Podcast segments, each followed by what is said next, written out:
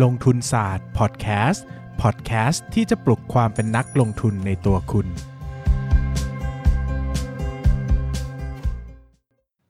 สวัสดีครับ ยินดีต้อนรับเข้าสู่รายการลงทุนศาสตร์พอดแคสต์รายการที่จะชวนทุกคนพัฒนาความรู้ด้านการเงินและการลงทุนไปด้วยกัน วันนี้นะครับก็กลางสัปดาห์เนาะเป็นวันพุธนะครับพูดไปงั้นแหละนะก็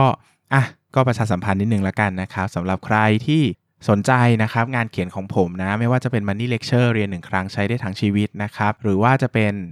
ความเรียนบันทึกประสบการณ์มนุษย์ซึมเศร้ากับเรื่องเล่าสีขาวดำนะครับหรือว่าจะเป็นงานรวมเรื่องสั้นต่างๆ หรือว่าจะเป็นตัวของนวนิยายที่ผมเขียนนะครับในงาน Winter Book Fest งานหนังสือฤดูหนาวนี้ที่3ย่านมิตรทาวนะครับวันที่ 10 ถึง 20 ธันวาคมนะครับก็ผมจะมีไปออกบูธในนามสำนักพิมพ์ 13357นะครับแล้วก็จะมีคิวไปแจกลายเซ็นด้วยนะครับยังไงใครที่สนใจซื้อหนังสือไปแล้วนะครับอยากจะได้ลายเซ็นก็แวะมาขอก็ได้นะครับหรือว่าจะมาซื้อหนังสือก็ได้นะครับแต่ตัว Money Lecture เนี่ยจะมีอยู่ประมาณแค่ 200 เล่มนะครับดังนั้นเนี่ยผมไม่ทราบเหมือนกันว่าจะหมดระหว่างงานหรือเปล่านะครับเดี๋ยวก็จะแจ้งข่าวกันอีกทีนึง หรือว่าใครอยากจะแวะมาเซฮายเซฮัลโหลนะครับชวนคุยกันก็เดินเล่นก็เดินแวะเข้ามาที่บูธก็ได้นะครับก็เดี๋ยวจะมีไปออก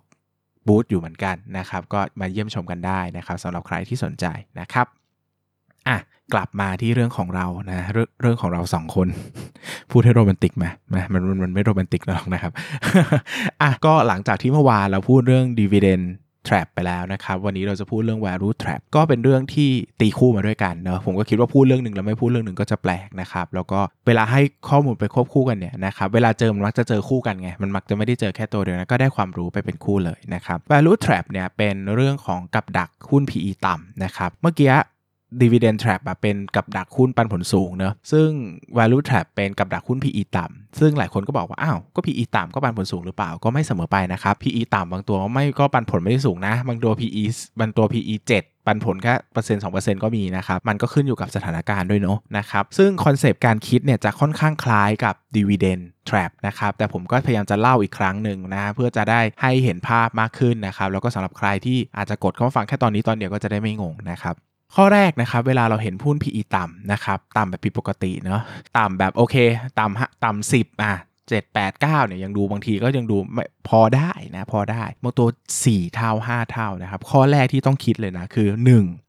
กำไรพิเศษหรือเปล่านะครับหุ้นหลายตัวมีกำไรพิเศษนะซึ่งมันมีกำไรพิเศษแบบมีเป็นเงินกับไม่เป็นเงินด้วยนะกำไรพิเศษแบบได้เป็นเงินเช่นบางทีขายธุรกิจได้นะครับขายสินทรัพย์ได้อะไรพวกนี้นะครับมันก็เป็นเงินเข้ามาก็ยังดีอะ PE ต่ำแต่อาจบวกลบกับนี้ก็ยังได้เงินเข้ามาเนาะหุ้นหลายตัวนะครับ PE ต่ำมาก เช่น Air Asia เคย PE 1นะครับเท่ไหม PE 1 เท่า แต่กำไรเนี่ยไม่ได้เป็นกำไรที่เข้ามาจริงๆนะครับเพราะว่ากำไรตอนนั้นที่มันสูงมากๆเนี่ยมันมาจากการปรับมาตรฐานทางบัญชีใหม่นะครับก็เลยให้ PE เหลือ 1 เท่า ซึ่งต่ำมากนะครับต่ำมากๆนะครับก็กลายเป็นประเด็นว่าอะดังนั้นนะครับก็ 1 เลยเวลาเห็นหุ้น PE ต่ำอย่าดีใจนะฮะอย่าชะล่าใจนะครับสิ่งแรกที่ต้องทำก็คือให้เช็คก่อนนะตรวจสอบก่อนว่าหุ้นเนี้ยนะครับหุ้นเนี้ยเนี่ยเป็นหุ้นที่เขาเรียกว่า PE ต่ำจริงหรือเปล่านะครับกำไรจริงหรือเปล่า หรือว่าเป็นกำไรพิเศษหรือเปล่านะครับก็ให้มองภาพให้รอบด้านนะครับระวังกำไรพิเศษให้มากๆนะครับเข้าไปดูในหลายคนถามว่าดูกำไรพิเศษดูไงพี่นะครับก็1เลยไปดูใน MD&A ก่อน เขาบอกหรือเปล่าว่ามีกำไรก้อนไหนใหญ่ๆเข้ามาหรือเปล่า หรือว่ากำไรมันเกิดจากความผิดปกติอะไรหรือเปล่านะครับสถ้ามันเขาไม่บอกอะเขาสมมติเขาเนียน เราก็เข้าไปดูในงบการเงินเลยนะครับเข้าไปดูในกำไรสุทธิอ่ามีรายการปรับปรุงหรือเปล่า แล้วก็ไปดูในส่วนของที่เห็นชัดที่สุดก็คืองบกระแสเงินสดนะถ้ามันมียอดไหนโตมาโดดๆนะครับก็เข้าไปดูว่าเฮ้ยยอดเนี่ยมันปกติหรือเปล่า ถ้าเทียบกับไตรมาสก่อนๆมันไม่เคยมีหรือเปล่าอยู่ดีมันบวกมาจากไหนอะไรเงี้ยนะครับก็สามารถดูได้นะครับในงบกระแสเงินสดจะเห็นชัดที่สุดนะครับถ้ายังไม่รู้อีกนะครับก็อ่านบทวิเคราะห์ บทวิเคราะห์ส่วนใหญ่ก็จะบอกนะครับว่าว่าบริษัทเนี่ยปกติหรือไม่ปกติอย่างไรนะครับอันนี้เป็นภาพรวมนะครับภาพรวมของทั้ง 3 ทั้งตัวอย่างเนอะนะครับอันนี้เป็นข้อแรกก็คือว่ากำไรเป็นกำไรที่แท้จริงหรือเปล่านะครับข้อที่2นะครับข้อที่ 2 ก็คือว่าเหมือนเดิมเลยครับ 1. ถ้าเป็นกำไรที่แท้จริงแล้ว 2. ธุรกิจมันกำลังดีคลายหรือเปล่านะครับอย่างที่ผมเล่าให้ฟังอะก็คือว่าตัวธุรกิจเนี่ยมันเป็นธุรกิจที่ ถ้าหลายคนเนี่ยซื้อว่าเอ้ย PE ต่ำแล้วก็โอเคแล้วนะหนึ่งปลอดภัยนะครับ แต่อย่าลืมนะว่าเวลาเราซื้อหุ้นที่ PE ใด ๆ ก็ตามเนี่ยเรามีความคาดหวังว่ากำไรมันจะคงที่ไปเท่านี้นะอาจต้องพูดในเชิงพื้นฐานในการประเมินมูลค่าหุ้นก่อนว่าถ้าเราคิดว่าหุ้นจะดีคลายลงเนี่ยนะครับเราจะไม่ค่อยซื้อหุ้นนี้หรอก เพราะว่าประเมินมูลค่าหุ้นไปอะมูลค่ามันจะเหลือศูนย์ในที่สุดนะดังนั้นเนี่ยเราจะต้องมีเขาเรียกว่ามีสมมติฐานข้อนึงเป็นพื้นฐานเลยว่า หุ้นควรจะทำกำไรได้เท่านี้ต่อไปเรื่อยๆนะครับดังนั้นเนี่ยถ้าเกิดเหตุเกิดปัญหาขึ้นมาว่าธุรกิจมันกำลังดีคลายล่ะนะครับธุรกิจมันกำลังเป็นขาลงล่ะจะเป็นยังไงบ้างนะครับ PE ที่มันเคยต่ำอยู่แล้วเนี่ยมันจะค่อยๆ สูงขึ้นเรื่อยๆนะครับเพราะว่า PE เท่ากับอะไรนะครับ PE เท่ากับ price per earning นะครับถ้า price มันต่ำนะ PE ก็ต่ำถูกไหมแต่ถ้า earning มันต่ำลงไปด้วยเนี่ย PE จะค่อยๆ สูงขึ้นนะครับเราจะเจอปรากฏการณ์มากว่าหุ้นบางตัว PE ต่ำอยู่ไตรมาสเดียวนะครับไตรมาสต่อมา PE โดดเชียวเพราะว่ากำไรหายไปหมดเลยนะครับแบบนี้ก็เกิดขึ้นได้นะครับดังนั้นสิ่งที่เราต้องดูก็คือว่าธุรกิจมันยังอยู่ในช่วงดีคลายหรือเปล่านะครับหรือว่ามันเกิดเหตุการณ์ผิดปกติอะไรหรือเปล่าที่กำไรในอนาคตจะตกต่ำลงเป็นอย่างมากนะครับเช่นอย่างหุ้นเวียดนามอะแต่ก่อนมีหุ้นยาตัวหนึ่ง PE มี PE 2 เท่าอะ ถูกมาก PE 2 เท่าเองนะครับ ก็งงว่าเกิดอะไรขึ้นใช่ไหมปรากฏว่าผู้บริหารไซฟอนเงินนะครับ ไซฟอนเงินแปลว่าไอ้กำไรที่เห็นนี่คือกำไรปลอมนะ ใช่ไหมนะครับไตรมาสต่อไปกำไปแบบกำไรก็หายวับไปเลยนะครับ PE ก็โดดขึ้นทันทีแบบนี้ก็เป็นไปได้นะครับบางทีเราก็ต้องระวังโดยเฉพาะว่ายิ่งถ้าเราไปซื้อหุ้นในตลาดที่เราไม่รู้จักไม่เข้าใจเดี๋ยวบางทีมันอาจจะมีเรื่องที่เราไม่รู้อยู่ก็ได้นะครับข้อสุดท้ายนะครับก็จะคล้ายๆกับ dividend trap อีกแล้วนะครับก็คือเรื่องของมันอาจจะมีมูลค่าอยู่เท่านี้ก็ได้ หุ้น PE บางตัว มันก็ซื้อขายที่เท่านี้นะอย่างเช่นนะแบบ หลายคนชอบเปรียบเทียบหุ้นคู่นี้นะครับก็คือ CPN กับ SF นะครับ CPN ก็คือเซ็นทรัลพัฒนานะครับ SF ก็คือตัวสยาม Development สยามฟิวเจอร์ Development ประมาณนี้นะฮะถ้าเอ่ยชื่อผิดขออภัยด้วยสยามฟิวเจอร์คอร์ปอเรชั่นนะประมาณนี้นะฮะ SF นะครับก็ทั้ง 2 ตัวเนี่ยเป็นธุรกิจพัฒนาอสังหาริมทรัพย์ เพื่อเช่าเหมือนกันนะครับ CPN นี้ก็เป็นเซ็นทรัลนะครับห้างเซ็นทรัลนะครับส่วน SF เนี่ยจะเป็นเมกะนะครับอ่านะครับเมกะแล้วก็ ลาวิลล่าอะไรประมาณนี้นะครับ มีหลาย ๆ ที่เป็นคอมมูนิตี้มอลล์นะครับ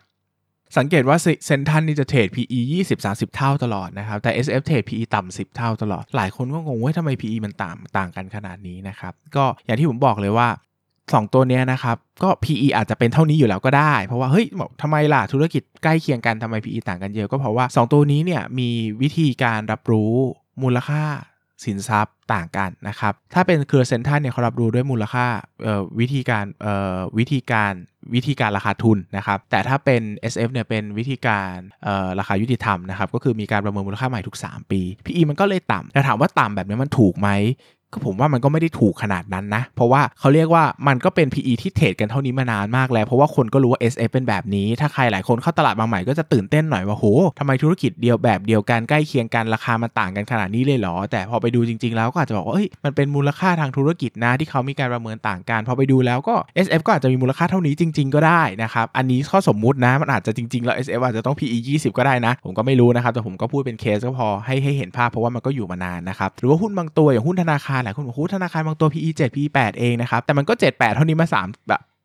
ห้าหกปีแล้วอะมันไม่ไปไหนเลยนะครับ ก็ตลาดอาจจะให้มูลค่าแค่นี้ก็ได้นะครับ มันก็เป็นไปได้เหมือนกันเนาะมันก็มีเรื่องของนโยบายของนโยบายเกี่ยวกับหนี้เสียด้วย มีเรื่องอย่างอสังหาริมทรัพย์ก็มีเรื่องความเสี่ยงเชิงอุตสาหกรรมนะครับก็หุ้นหลาย ๆ ตัวก็อาจจะมีมูลค่าอยู่เท่านี้ก็ได้เป็นไปได้เหมือนกันนะครับก็ให้หลักไว้ 3 ข้อคือ 1 ให้ไปรีเช็คกำไรก่อนว่าเป็นกำไรถูกต้องหรือเปล่า กำไรที่แท้จริงหรือเปล่า 2 ให้ไปดูเรื่องของการดีคลายของธุรกิจและ 3 ให้ไปดูว่าเฮ้ยหรือเขาก็ให้กันอยู่แค่นี้แหละแต่คือยังไม่อยากจะบอกนะว่ามันอาจจะผิดก็ได้นะ ทั้งหมดอาจจะผิดหมดเลยก็ได้เราอาจจะคิดถูกก็ได้แต่ตลาดยังไม่เห็นก็รอเวลาต่อไปนะครับสักวันจะเป็นวันของเรานะฮะอะคำถามนิดนึงนะครับโอ้คำถามนี้เหมาะกับช่วงนี้มากก็คือ BTS ทำไม PE เหลือ 15 เองครับปกติ 30-50 อะ ก็ไปเช็คกำไรว่ากำไรปกติหรือเปล่านะครับ ที่ช่วง 15 เนาะเหมือนกันเลยครับ ได้ชนี่กี่ตัวแล้ว โอ้ ได้เยอะแล้วนะ